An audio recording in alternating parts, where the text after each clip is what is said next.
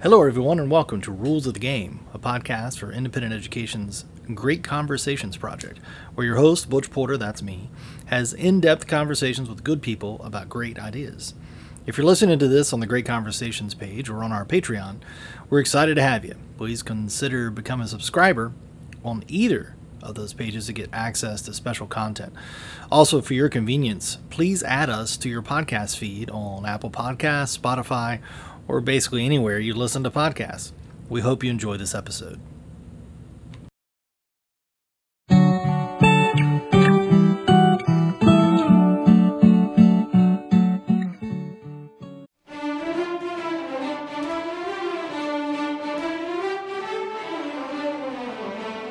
Well, howdy. How are you? Good morning, Butch. How are you? Hey, look, we did the uh, we did the like my head is four times as big as yours. you know, so uh, I have to back up a little bit. Sorry about the snafus. Um, I had a fancy setup, and uh, it all went to.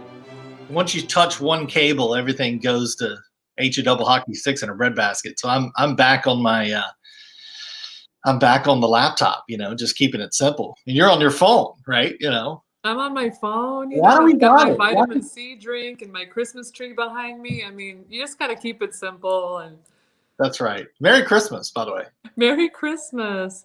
Oh my goodness, I'm really getting into the spirit, man. All Are these you? Amazon packages on my front porch. Yeah, we have a like we have a UPS box. We don't get any, you know, in our front porch. We have to go to the box to get it. You know, sometimes sometimes we get excessively lazy. No, just send it straight to the house. I had a Home Depot, like a big, I can't remember what it was. It was something big that was supposed to be delivered at the house, and I accidentally just sent it to UPS, and it, I was like, no, I don't want to have to go over here. It was like a refrigerator or something. So, um, so how are things? You doing okay in Tennessee? Yeah, I'm doing great. Um, I mean, life is good. It's it's just been a really great month and so much excitement going on and I just oh my goodness. You know, I've always been somebody who is kind of not really great with technology. Like I'm somebody who's going to go do my grocery shopping in person, but the Sure. one thing the pandemic has really done for me has made it so that I order all my groceries and everything's just streamlined and Right. I actually love it now. Do you? I'm even Amazoning my groceries. I feel so guilty for making Jeff Bezos the richest man in the world by billions of dollars, but I love Amazon. Yeah, it is a great invention, and it is sad in the sense that you know we've come become fairly dependent upon it. You know, in a sense, right? Um. Anyway, I appreciate you doing this experiment with me uh, live. I'm sure all like two people watching and listening uh, will appreciate the fact that we went live. It's super nerve wracking. I mean, Is it really? well, I didn't have to take a Valium, but That's cool. Well, you are listening to Rules of the Game podcast. I'm your host, Butch Porter. Uh, our names are on the screen. There's Jessica Hausberger. She doesn't capitalize her last name. It's because she, you know, she's modern. It's a modern, modern approach. it's postmodern. I mean, it's it's that big of a deal. Post modern. Okay, so you know what we're talking about today, right? no, I, I can't remember what you had said, and Oh I no, love- you don't know. no, Okay. I don't know. So I wanted I wanted to take the time, and this is unsettling because the there's like a I don't know 25, 45 second delay on the Facebook feed or whatever. So I don't know. Um, it's funny. I, I have to turn it off. Is what I have to do. So I won't be able to see any of those comments, those millions of comments from our avid listeners. So um, now I wanted to talk about the identity and Ellen Page article that I wrote. Okay, so Yeah. can, give me a little bit of a background on it. As usual, so Jessica shows up 45 seconds before airtime, and then my camera goes out, and she's she's prepared. I was over prepared. I shouldn't have prepared. I should have just opened up the laptop and pressed start, right? But you, unprepared. There's something about spontaneity and just getting the information oh, in the moment that really makes it exciting. Well, I wrote an article. I wrote an article on Great Conversations called um, "Identity and Ellen Page." Okay. Okay. And um, my my issue with the Ellen and Elliot Page thing is not necessarily her feelings on the matter or what you know what she's trying to accomplish or who she is or you know I mean I'm sure she's a wonderful person. He is a wonderful person. However you want to go. But the point is, is that there's more than just her and it going on. There's other factors at play. Which, for the sake of our listeners and maybe a little bit even for me, can you so just you fill us in on the whole Ellen, Ellen Pages? Do you know who Ellen Page is? No. Okay, all right. Ellen Page is an actress. She's been around for uh, 20 years. She played in a movie called Juno. It's like 2005, maybe.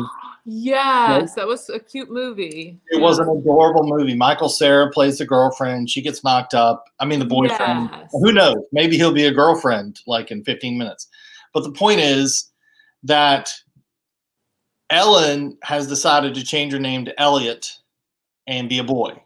Okay. And that was decided, I don't know, a few weeks ago, right? Whoa. How old is All she? Big news about it and everything. What's that? How old is she? she's younger than us. I mean, she's uh, maybe she's maybe she's your age. Thirties, uh, maybe. She's in her thirties at least. Yeah, I think so. Okay. Yeah, she's probably in her 30s. Now that I think about it. Um. So, well, she was young. Yeah, she's she was young in 2006, right? So you know, yeah. yeah so she's probably in her 30s. Okay. The point is, is that not only industry come out and support her change to a he. um, they also went back and changed the name, you know, of all the things that she had done or he had done, whatever you want to. So, okay, it's the changing of history that sort of disturbs me, right? I mean, that's that's one thing, and the other is that is is the general principle of uh, of whether whether it's okay to believe something different, right? I mean, there's there's there's two different factors, or, or several actually, but the, the two big ones are, you know, respecting her as an individual and caring about what she thinks and about herself, which is fine, and I get that. But then, just because I say that, oh, good for you, you're a he now, that doesn't mean I actually believe it, right? And if I don't believe it, what good does it do me to not admit that I don't believe it. Right. And that's and that's the part. So there's two kind of major problems. One is the thought crime concept, and two is whether going back and pretending that, for instance, um, apparently Caitlyn Jenner, according to a lot of news sites, um, you know, won those decathlons way back when. Not Bruce Jenner, yeah. Caitlyn Jenner, right? so that's just not true, right? I mean, I don't, I don't know, I don't know, I, I don't, I don't. There's a lot of it about of it that bothers me, but um, the the thing is, is that it seems to be one of those things you can't say anymore. It seems to be one of those things that you just have to nod and say, "Hey, look, good for him," you know, and move on. Well, but you live in Virginia. I live in Tennessee. It's still perfectly acceptable to be like, what? what are you talking about? What? Okay. No, like anything else, you know, it's a it's a deeply complex issue. It really is. And you know, I'm not a psychologist and I can't speak to it, but um, it, it does seem like there's a well documented history in particular of of women who um, which one is it that's more common? I think it's actually more common for men to misidentify as women, correct? That's a long there's a long established history of that and it's always been thought of as as kind of a, a little bit of a brain disorder of, of, of a malfunction whether it's yeah gender dysphoria is the term right? Yeah whether it's brought about through you know the whole nature versus nurture thing you know i think that there could be a little bit of a of a nature influence there, but I think most psychologists kind of agree that there's a really big nurture factor there that causes this issue. And, and this issue causes so much stress and uncomfortability for the individual facing it. So I just feel like as a society, we our interests lie in asking the question, why does this take place? This this this uh, gender dysphoria is that what it's called? The gender dysphoria, and you know what can we do for it to not take place? Um, because you know not not as a way of shaming those individuals, but as a way of making it so that people don't have to go through such an uncomfortable experience where they don't feel comfortable in their own skin with the way that that that they've been designed so beautifully by God or through biology if that's if you take a more secular view of it. But um it is it's a complex issue. Um you know I, I feel like we should be able to talk about it really openly and talk about it objectively. It shouldn't be like personal and all about one person's experience. Um, you know we should ask the questions why and, and and how can we do better moving forward as a society? Yeah i was just reminded on the thread that uh that umbrella academy is the latest thing that that ellen page has done. Yeah i've heard it's great. I haven't seen it. Oh you haven't seen it? It's a it's a lot of fun. My son's a big fan. Um so yeah i think you're right. It is bigger than one person's experience. I think it the challenge here is, and to be perfectly fair, is that she's famous, right? I mean, and there's a difference between someone like I had some responses on one of the, I don't know, some Facebook group the other day, um, not complimentary to me uh, in my article. They weren't they weren't happy with my expressions of uh, of uh, dissent. And I know that's shocking to all involved that someone might find my opinions um, unsavory but you know they basically relayed their own personal experience you know somebody had a a spouse or a significant other that had gone through a transition and i'm not sure of what the genders were there i, I didn't follow it but um but i get that right i mean i look if, I, i'm not going to discount anyone's personal experiences right the the challenge is that the challenge is that um, we kind of end up with this is how I conclude the article. We kind of end up with three choices. We either, if we think differently about it, if I say someone born with XY chromosomes and a vagina, or double X chromosomes and a vagina, whichever, um, is is a girl, then that's what I believe, right? And and we can talk about sex versus gender, and you know the uh, that that's fine, but I still am going to think of maybe I'm an old fuddy duddy. Maybe I just can't be changed. I don't know. But if I think that way, then we have choices. Either I say, "Oh, good for you," you know, he's he's doing, you know, go Elliot, or I can say, "Yeah, not true," or I can I can um, eventually convince myself, right? Eventually, like 1984, be convinced that there are actually five lights you know, I can, if I say it enough, then I'll become convinced that a girl is a guy. And that's fine, uh, except for that's not really that. I mean, that's, that has other implications, right? I mean, do we want to live in a world where that's the way it works, where, you know, pretty much social pressure forces you to think of things differently? Because right. no, yeah, no, I don't well, want to live in that world. Well, there is the concept of objective truth, right? Do we do we know, you know, without a doubt whether whether someone is one way or the other? Well, this is where the left to me seems to be a little bit inconsistent because they're always pointing their finger to it's science, it's science, and kind of science. how you mentioned, you know, if you own a vagina hey. and you have an X XY uh, chromosome, then uh, it's XY is female or XX is female? It's XX. I had that wrong. Sorry. Okay. XX is female. If you don't have that Y chromosome and you have a vagina, you know you are technically scientifically a female. But but what we're addressing here is more of a psychology and and whether or not people should be able to identify as a different gender or they might not necessarily be sure. saying scientifically i'm a female they might even say you know scientifically you know i am a female but for the social and psychological purposes I feel like a man and I'd like to identify as a man. So this yeah. is a disorder of a, a, disordered way of thinking. When science and psychology don't necessarily line up, we see a disorder there. Now, the sad part is is that you know, we're celebrating or as a society with her this decision, but what we're not looking at is we're not looking at the 20 or 25 years that came to this decision the suicidal ideations, the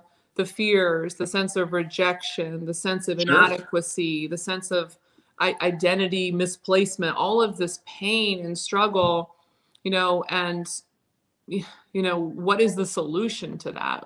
You know, what is a way to prevent that from happening, or is it a possibility?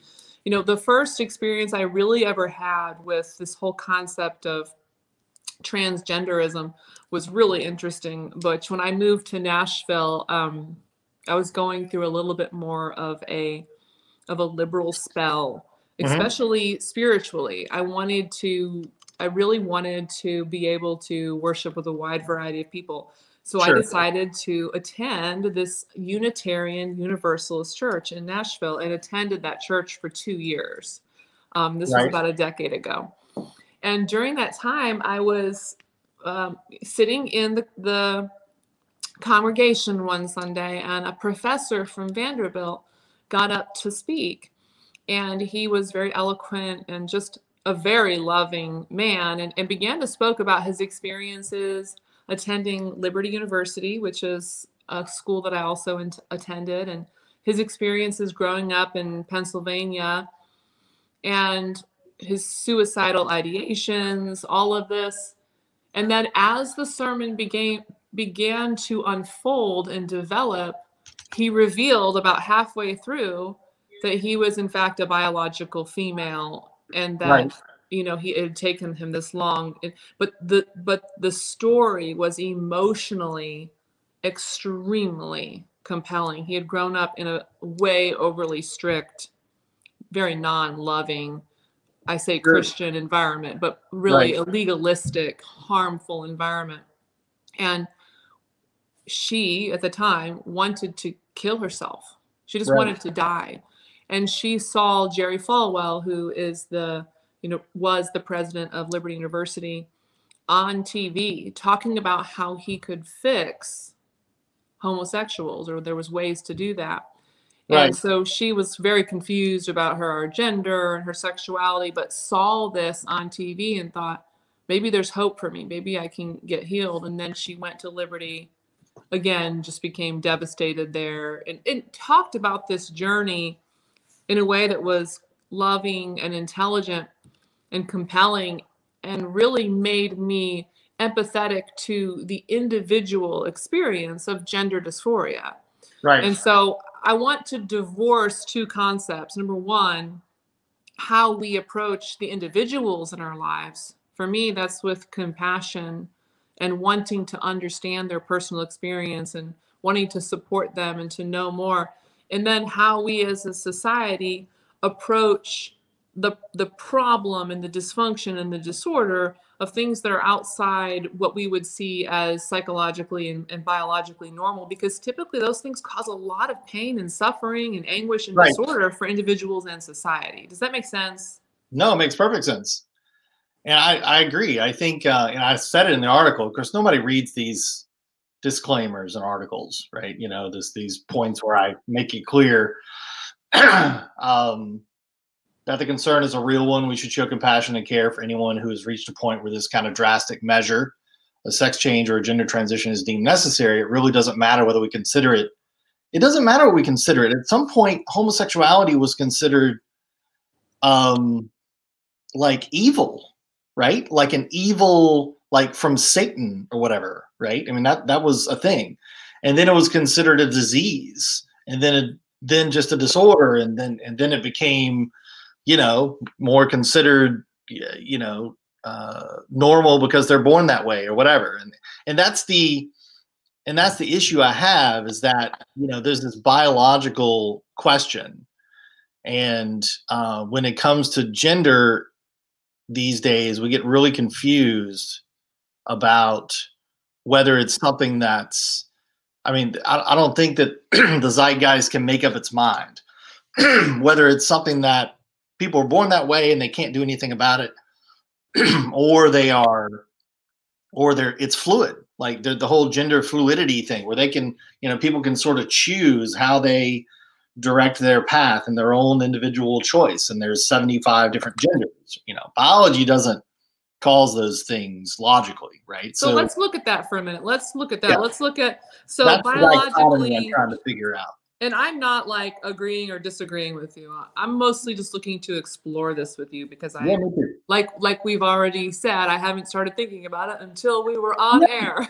yeah, but biologically, we are assigned a sex, and, and, that we can all agree on. So we all have a sex. Can we? Uh, you know, there are exceptions to that too. But yep. those exceptions Very are rare. extremely rare, and um, you know that would be a different topic for another day. A very exciting one indeed. Um, right. But um, beyond biological sex, so let's take a look at gender, and let's take a look at the degree to which gender is fluid.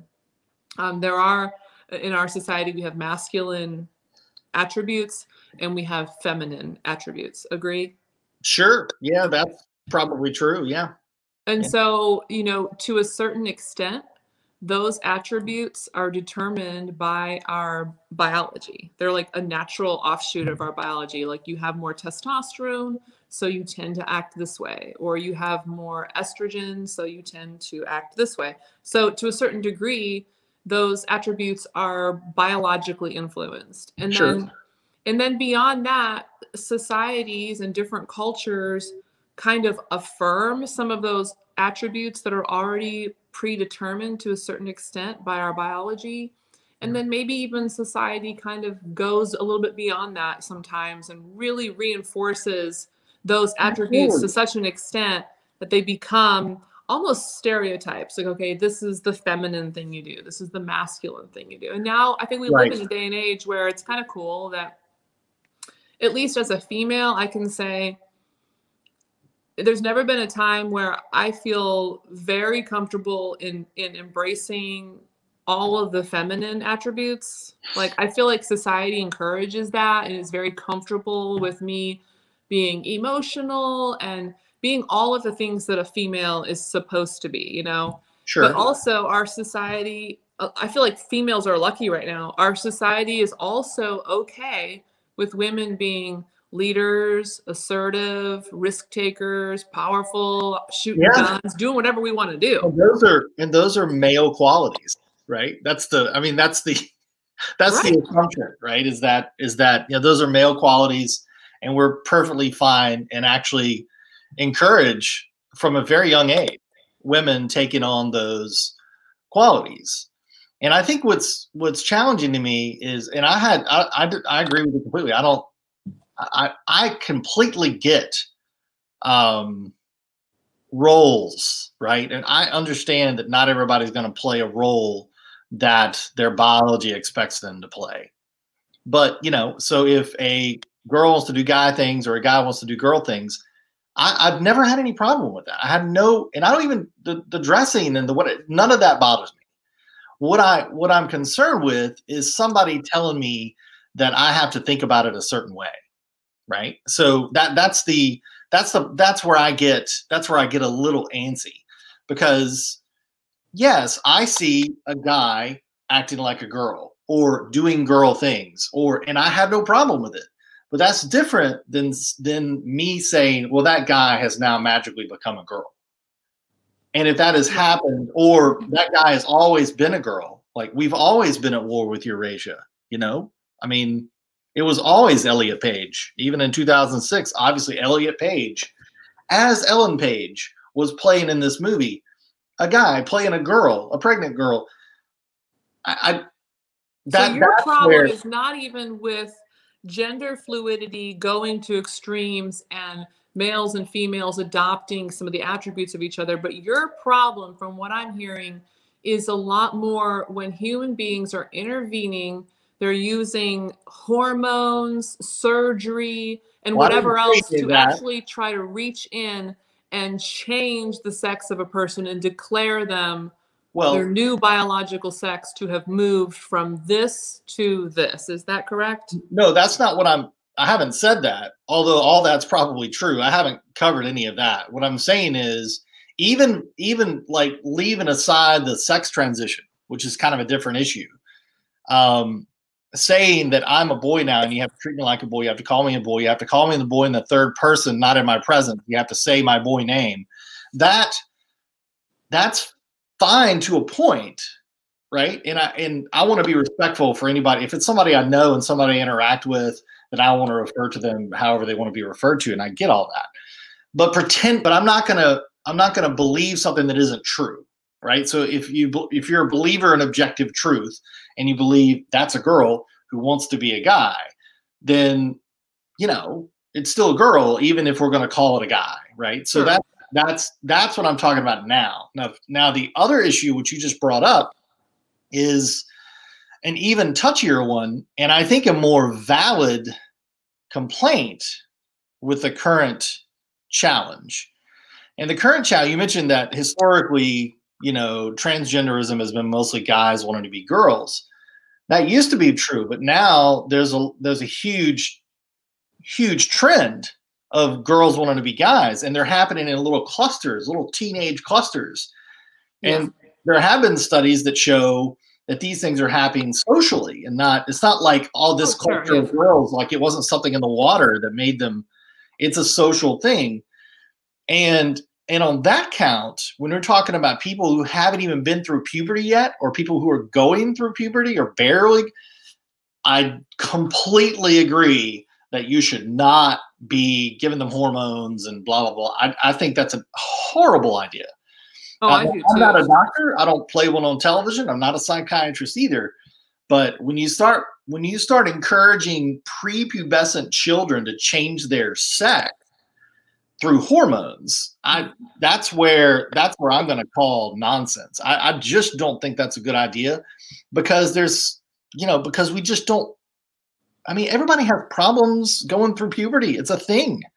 You know, it's, it's a really challenge. angsty time, you know, and I mean, I feel sorry for kids today. I mean, I know everybody always says that, and I'm sure there's a lot of advantages to growing up today to go along with some of these disadvantages. But the fact of the matter is, is that one of the things kids have to deal with today that we didn't have to deal with is living in what we call the information age and just being inundated with options.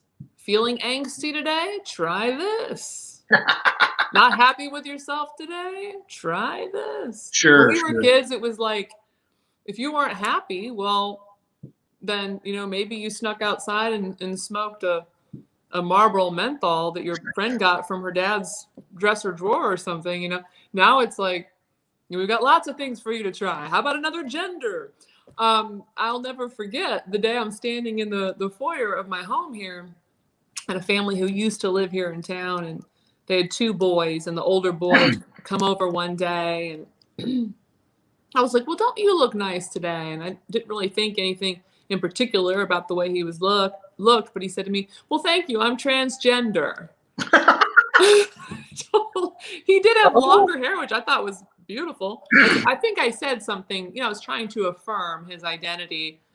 Not that I knew it was transgender, but I was just trying to make him feel comfortable. And I said, I really like your hair today. It looks really nice. Um, and he said, Thank you. I'm transgender. I don't, didn't know if you knew. And he's eight years old. And I was so taken aback. Whoa, I'm sorry. He's eight. Yeah. I was so this was this was about three or four years ago, and and my daughter at the time was probably about five or six, Right. and so she started saying, "Oh yeah, he's transgender, mom. Everybody at school knows he's transgender," and I was just like, I cannot believe I have to have this conversation right now, but okay. Um, you know, I think sometimes as parents, when kids are so young, we're tempted to just really break it down and almost be a little defensive. I was just like, uh, okay, yeah, whatever. He's not that. Let's move on. You know, like I wasn't ready to have this conversation at all But exactly. I, I also didn't want to hurt this little boy's feelings, and I was just like, "Well, I, I'm, I'm, you know, I'm glad to hear that, and you know, we accept you exactly as you are, and you know, you're welcome in our home anytime." Now, his little brother, who was a couple years younger, was also coming over to the house, and was very angry. It's the only way I can explain. This little boy was in a constant rage. So the older brother was ultra feminine to the point of wanting to switch his gender, and the younger brother was in this overly masculine, toxic rage as a five year old. I was like, they would come over and I'd be like, who wants some hot fries from the oven for our transgender and angry friends? Um, but you know, you just kind of roll with it.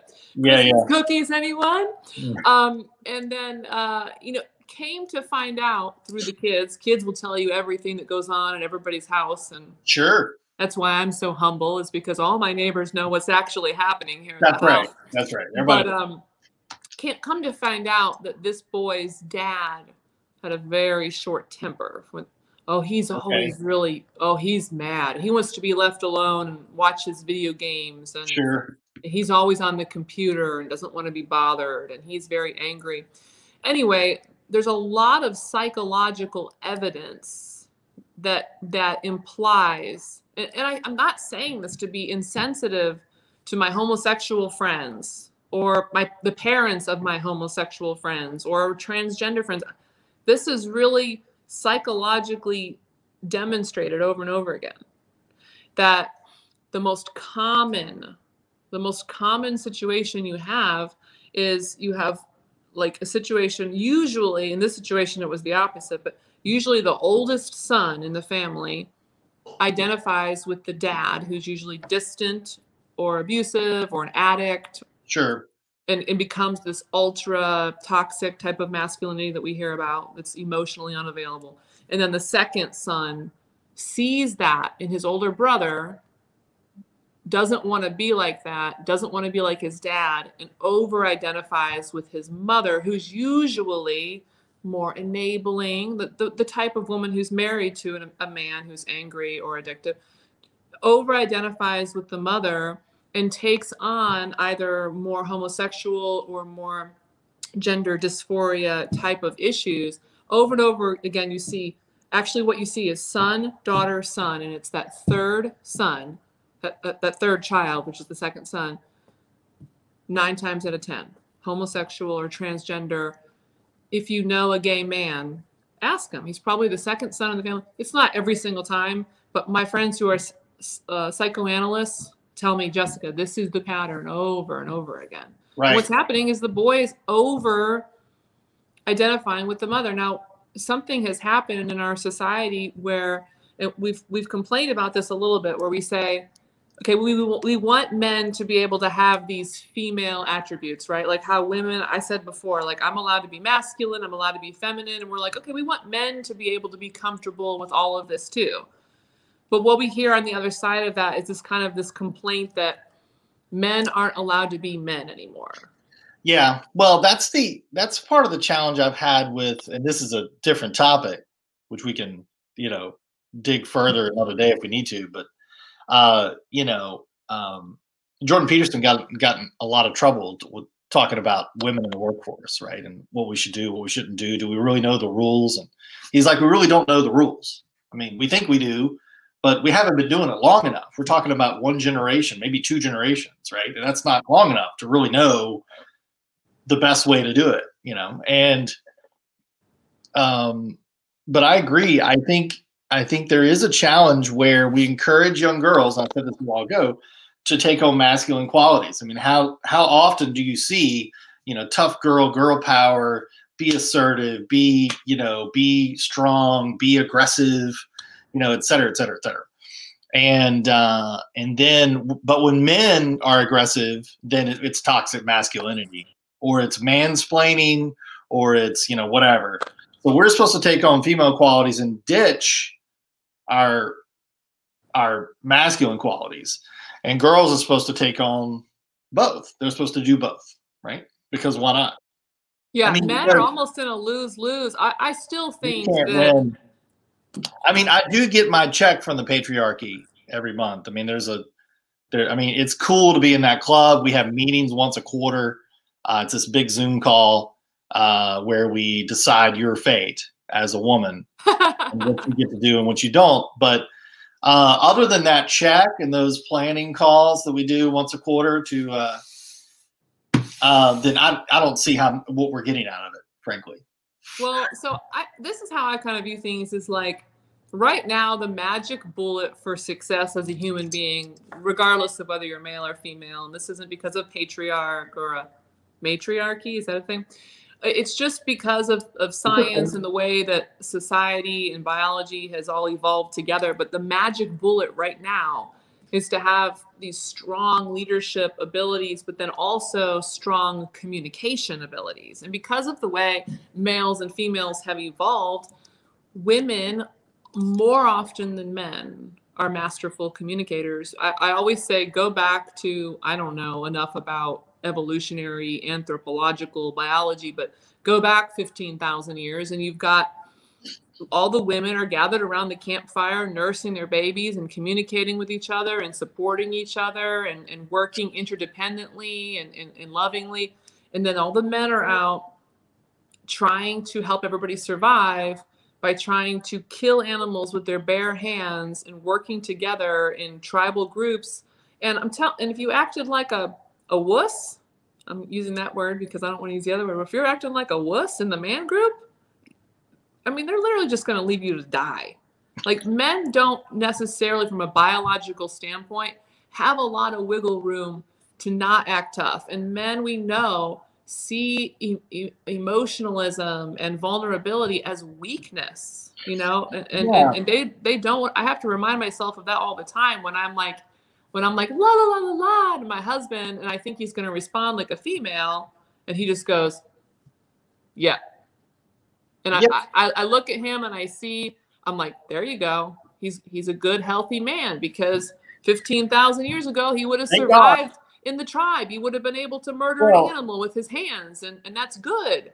Sure. You know? Yeah. And the thing is, is that if if we're going to take full advantage of women in the workforce, right, then we have to take the strengths of women and use them appropriately, right? And that's that's what you know because we don't have those strengths and women do, and but, but some men do. I, that's what I wanted to get well, at. Some do, men are masterful communicators, and Absolutely. those are the people who run this society because men are, are natural leaders. They've got the history sure. of leadership behind them.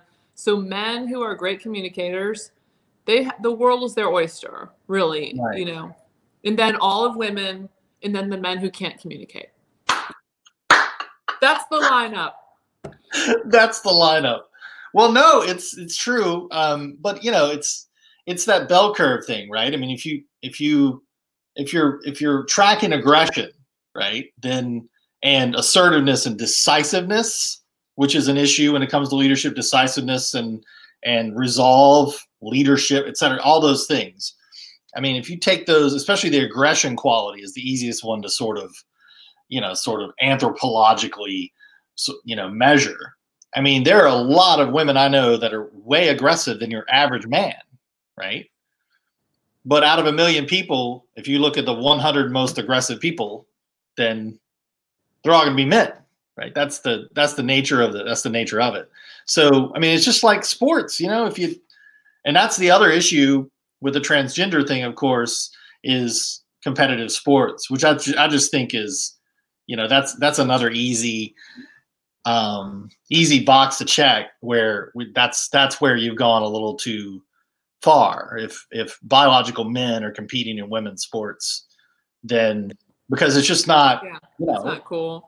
It kills women's sports, right? I mean, do we care about women's sports or do we not? I mean, either we do or we don't, right? And that's where we have to make decisions about we what. No, no, I'm kidding. The you don't you don't care about. I always think of like, no, I do. Raising two daughters. But I always okay. feel bad for like women's collegiate basketball. You know. Oh no, we don't care about that. No, not at all. I watch men's. You're from Tennessee. You have to care about women's basketball, right? I, I mean, I, I, I love basketball, but you know, we are as a society, we watch men play sports, and there's a reason why we watch men play sports. We want to see athleticism. I, I don't watch any female sports uh, except for I will say in the Olympics. Gymnastics. Gymnastics. Gymnastics is about as athletic as you can get as a human being. And, I, I so, can't. It's my favorite sport in the Olympics because the absolute, like, almost um, ungodly skill and and athleticism that is involved in gymnastics is always astounded me. So I've always liked gymnastics. Women's gymnastics. I don't watch the dudes. I mean, who cares? Who wants to watch a dude do a floor exercise? I mean, seriously. But really? women's sports already has a, a, enough of a time struggling. Nobody's really watching a lot of it. We watch. We tend to watch women play tennis or gymnastics, but mostly we're watching men play basketball, baseball, football, football. hockey. So women's sports should be protected from men who want to play it. I mean, I'm sorry, but just that's that's so that's there's a word for it. I'll use the word wuss again. But I'm just like, seriously? Like, that's fine if you want to identify as a female yeah, in your spare time in your private life.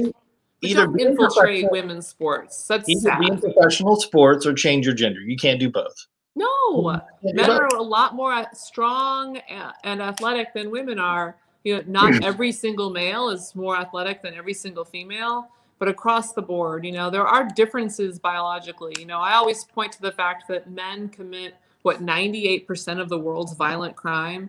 Men are like made much differently than females. And we also uh, experience 98% of the military deaths too. Mm-hmm. Those two things yes. kind of come hand in hand, right? Oh yeah, yeah, absolutely. And you know, we need to look at these things and, and, value the differences in the genders.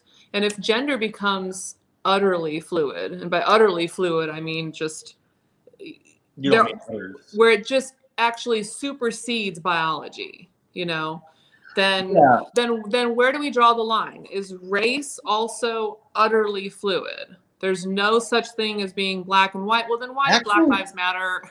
Black lives aren't a thing race is not even a thing. I'm black too. I identify as black because I like known, Childish Gambino. We've known that race is not a thing since the 1830s. Mm-hmm. Right? We know. What about age? Is age really a thing? I mean, now age is kind of a thing. I take I really good care of myself and eat healthy foods, so I think I'm going to identify more 31ish. I'm right. Gonna, from here on out, I'd like you to put on any information moving forward. Sure, 31. 31 Jessica Hausberger, 31. Right. I was um, born in 1989. That's right. Yeah. That's my, my sister was born in 89. Yeah, that's uh I was not around when the Challenger exploded in 1985. I was not there in 1987 when the Cleveland Browns lost the playoffs against the Denver Broncos when Ernest Byner fumbled on the 1-yard line. I was not there you for these saw, things. You saw a video about it. That's how you know. That's yeah. You know, I uh Challenger, man. Challenger's a big one. Um, so yeah, I, I agree with you. I think well, no, eight. I remember some guy wanting to identify as a six-year-old girl one time. That was like, a, like a guy in his fifties, and he he said he identified as a six-year-old girl, and I'm like, what could go wrong? Why not? I mean, you know.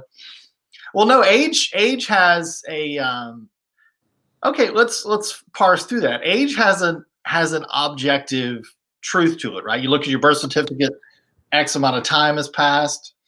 I mean, does that not mean anything? I mean, it has to mean something, right? No, it means nothing, Butch. I'm being ageist. I am. I mean, there are days where I'm just like, oh my gosh, I totally feel like, I totally feel like a 70 year old man today. Why? Yeah. Because I did a crossword puzzle, I drank a glass of whiskey, and thought about purchasing a cigar. It's that does not about- mean I'm a 65 year old man all of a sudden. It just means that, you know, but anyway, this is not to insult people who have a genuine dysphoria.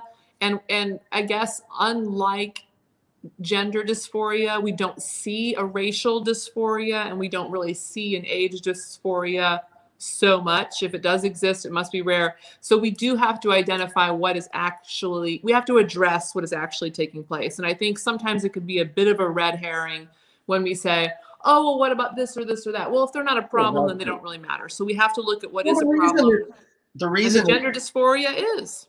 The reason it's such a challenge is because of of the I mean it's it starts with the feminism, right? It starts with feminism and the and the roles that had to be changed in order to accommodate doubling the workforce, which I'm. I think it starts of. with atheism, Butch. Is you know I sat down with my two year old before he went to school today.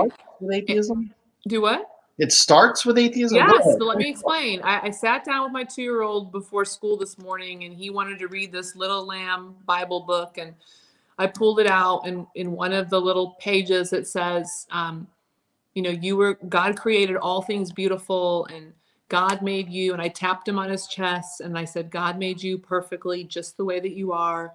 Sure. And he looked up at me with wonderment in his eyes, like, wow that's cool. And I thought to myself, gosh, I hope I've communicated that to him in the past. But he really looked at me like, great. It's good to know that I was created by a God and that I'm not just some incidental specimen here sitting on my you know rec room couch and so i think you know when we teach children when we take away there's something about human beings that whether you really have a strong faith in a God or not. There's something about human beings that just want to know the basics. They just want to know, look, you are loved. There's a God out there. There's purpose for your life. When we start to take that away and rip that away from people because science and science that eventually will be like, oh my gosh, am I a boy or a girl? Um, because, like, where is this headed?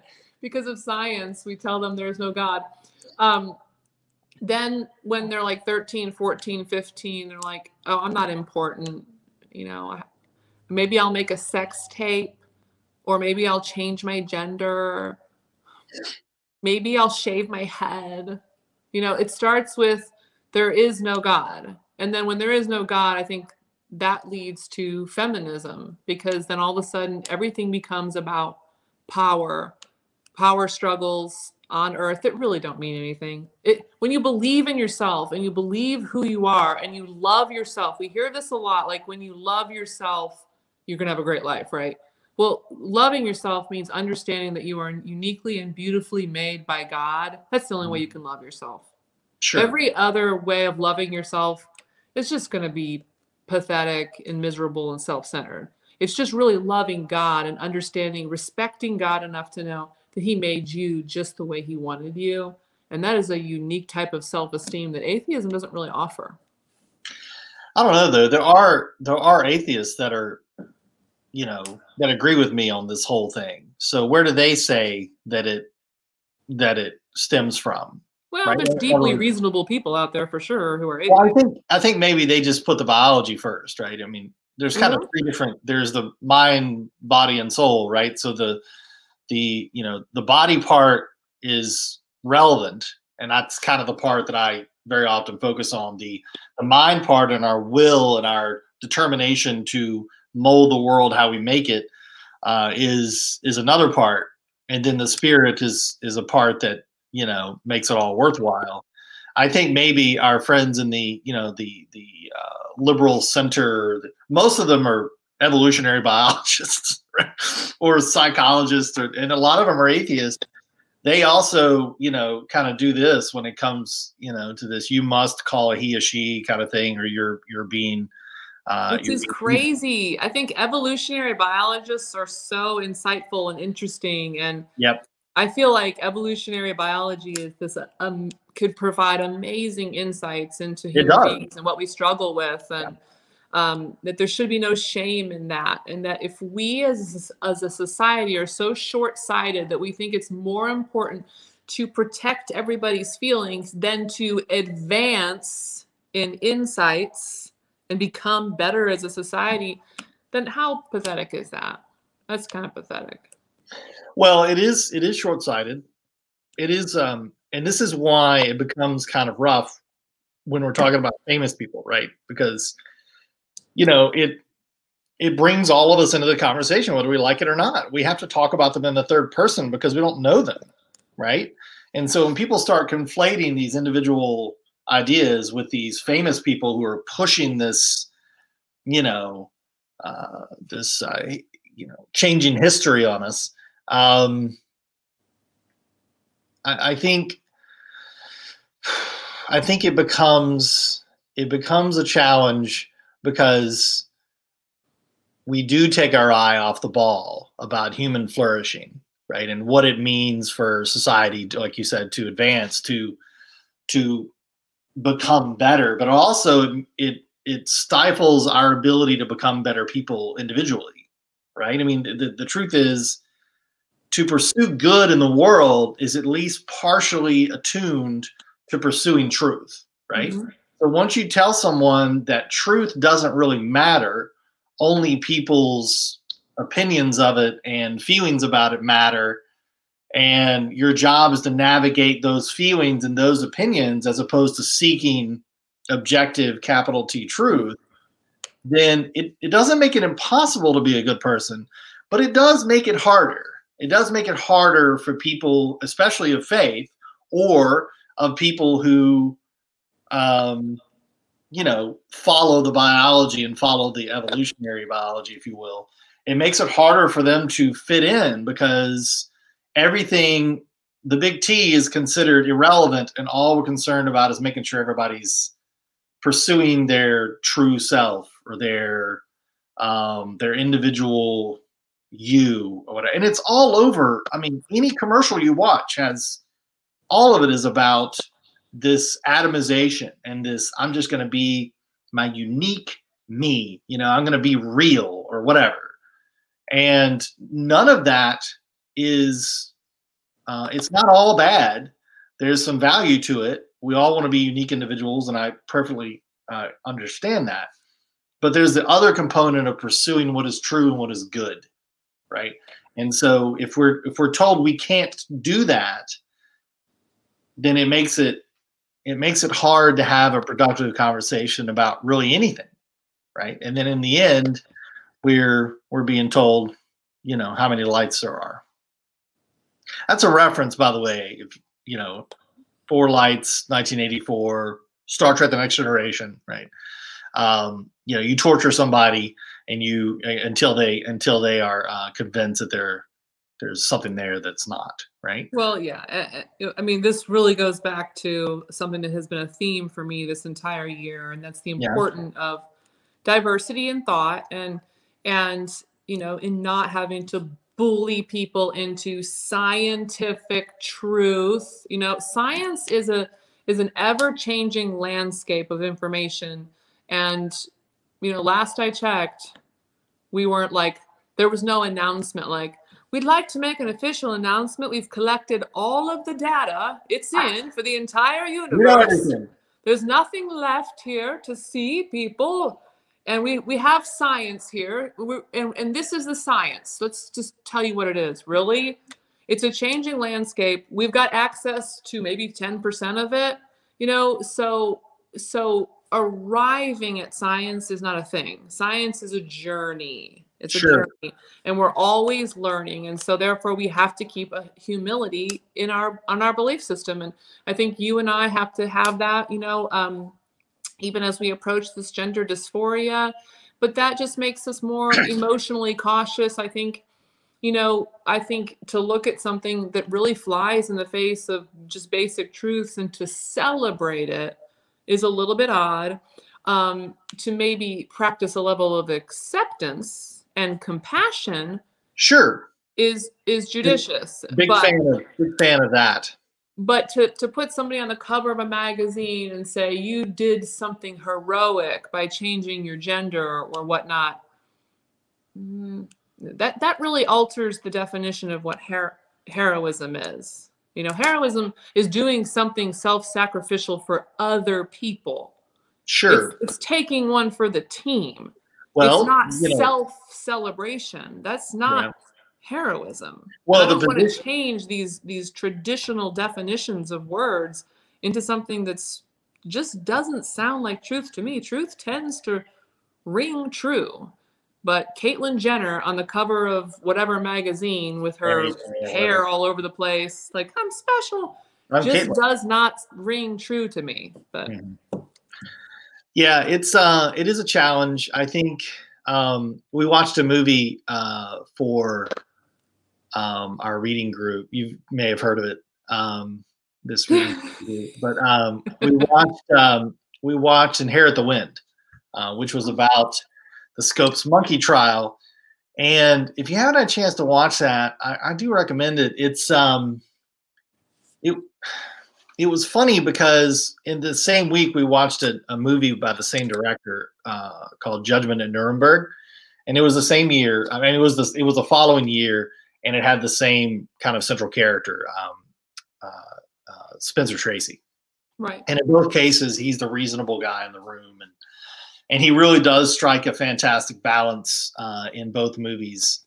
Um, but same director, a year apart, they managed to make Christians in Mississippi, um, you know, less uh, uh, sympathetic than Nazis in Germany in 1957. That's, that's, pretty amazing. Like I don't know, I don't know how you do that, but they they did. They made it. You know, it was an exaggerated version of the case. There were some there were some things that actually happened, but William Jennings Bryant is the central character who is supporting the prosecution against this teacher, and uh, uh, in the real the real story. Uh, in the movie, they changed the names and they moved it to Mississippi instead of Tennessee, and and because uh, it was hotter, and I guess it was you know they could everybody could sweat and it was fine, uh, and you know it's cheaper uh, cheaper makeup, I guess. They just move it to Mississippi. Plus, they can make it look that much more country. You know, apparently they're even countryer in Mississippi. It's just right across the border, but it makes a difference. But um, but they really did. I mean, their scientism is is the issue at play there, and this belief, which was caricatured in the movie, of course, because you know, flyover country started. You know, wait, you know, that's that's an old thing that folks in the middle of the country don't they're just a bunch of country bumpkins that don't know anything and they're just clinging to their gods and their guns and blah blah blah. So but the issue was that scientism comes up a few times this concept that science has all the answers for us. And um and it was dismissed pretty thoroughly you know in the film but one thing that does come out of the film that we all can learn from is this concept of adjudicating people's thoughts. You know, if if we're controlling what people say, then we're controlling how they think.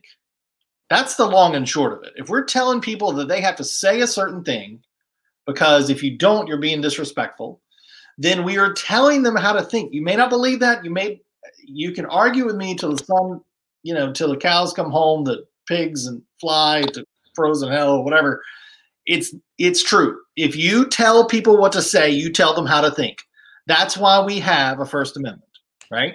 So I know no one's getting put in jail for calling Elliot Ellen Ellen or whatever, and I get that.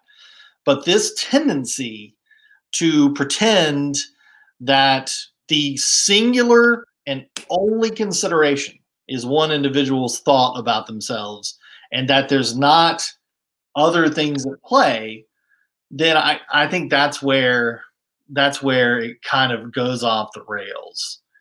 Um, I think they've taken the concept of to thine own self be true a little too far. But well, let me ask you this then, because sure.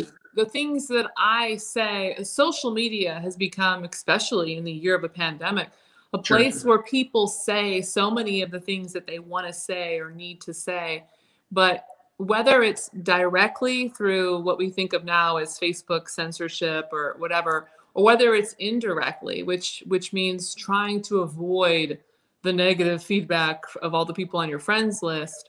Social media has become naturally this very censored environment where people, most people, I would say the vast majority of people are very careful with not saying anything, not bringing up these topics, not expressing their opinions on here. And when they do, like there is that the punishment there is that social impact of sure. and each time they get punished mm, you shouldn't do i'm not going to do this again so that inadvertent or direct depending on how you're looking at it censorship in social media which some would argue is the most important way that we communicate in 2020 how do you think that will begin to impact how we think based on what you just said I think it does, and I think that's why we have to talk about these things, right? I mean, in other words, and and you you just had you just told stories about children. I mean, how we're talking about it, and the fact that we're talking about it, um, impacts how our children are going to end up thinking about it, right? Mm-hmm. And so um, we the the issue is that you, you said it earlier you know diversity and diversity in thought right it's not diversity of all those other things and not i mean if you had diversity in all those other things but everybody thinks exactly the same way then you don't have diversity at all in my mm. opinion right but it is it is a um, it it is incumbent upon us to have the hard conversations the tough conversations may i uh, say the great conversations which are almost always tough conversations, right? And you know, Sophia uh, Nelson and I talked about it a few weeks ago. If you're going to have tough conversations, if you're going to have conversations about big ideas, they're going to be hard, and people are going to disagree, and uh, there's going to be different points of view, and that subject-object problem uh, comes up over and over and over again. But like you know, but don't forget Butch's number one rule and that is two things can be true at the same time. You know, someone can actually really believe that they need to make a change in something as drastic as their sexual or gender identification. And they can be a caring, loving, intelligent, thoughtful person, and we can care about them and love them and care about and and be compassionate towards them. Uh, and at the same time, I can believe that their sex hasn't changed and their gender hasn't changed. That those two things can both be true. Mm-hmm. And if they can't do, then we're we're at a spot where where we've like you said we've decided what the truth is already and we're just kind of we're just kind of going through the motions to make everybody feel good about it and that's just not that's not the way i want my society to operate and that's not the, the society i want my kids to grow up in or raise their kids in you know um, that's that's the whole point so we're at uh, we're past the hour mark. Uh, I'm sorry about the technical snafus. Everything was going famous until you showed up and everything blew up. So you know, it was all your fault. But no, it worked out okay. And uh, our first live uh, live rules of the game podcast. For those of you who are, um, do you have anything else you want to cover? Or you or you got everything off your chest? No, I think we did a good job of covering the topic. And just thanks for having me on. And I really enjoyed it. Yeah, no problem. I mean, you were so prepared. Uh, you know, you knew exactly the issues. a lot of notes and that's right. Things to. It just goes to show you, you don't have to be Jessica. You know, you know, you can talk off the cuff and everything will be fine. Well, I appreciate it. Uh, it's always a pleasure and a joy. And Merry Christmas to you and yours. Same to you. And for those who are listening or those who are watching, please go have a great conversation, but play by the rules.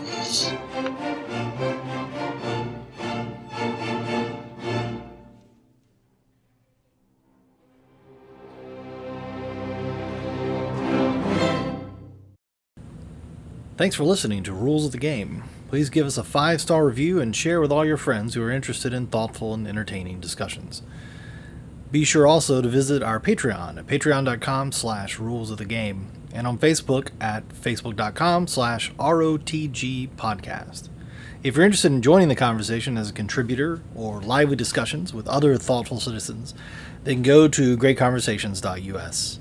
Also, last but certainly not least, check out our sponsor and benefactor, Independent Education, at inded.us, where they mastered the art of the micro school before it was cool.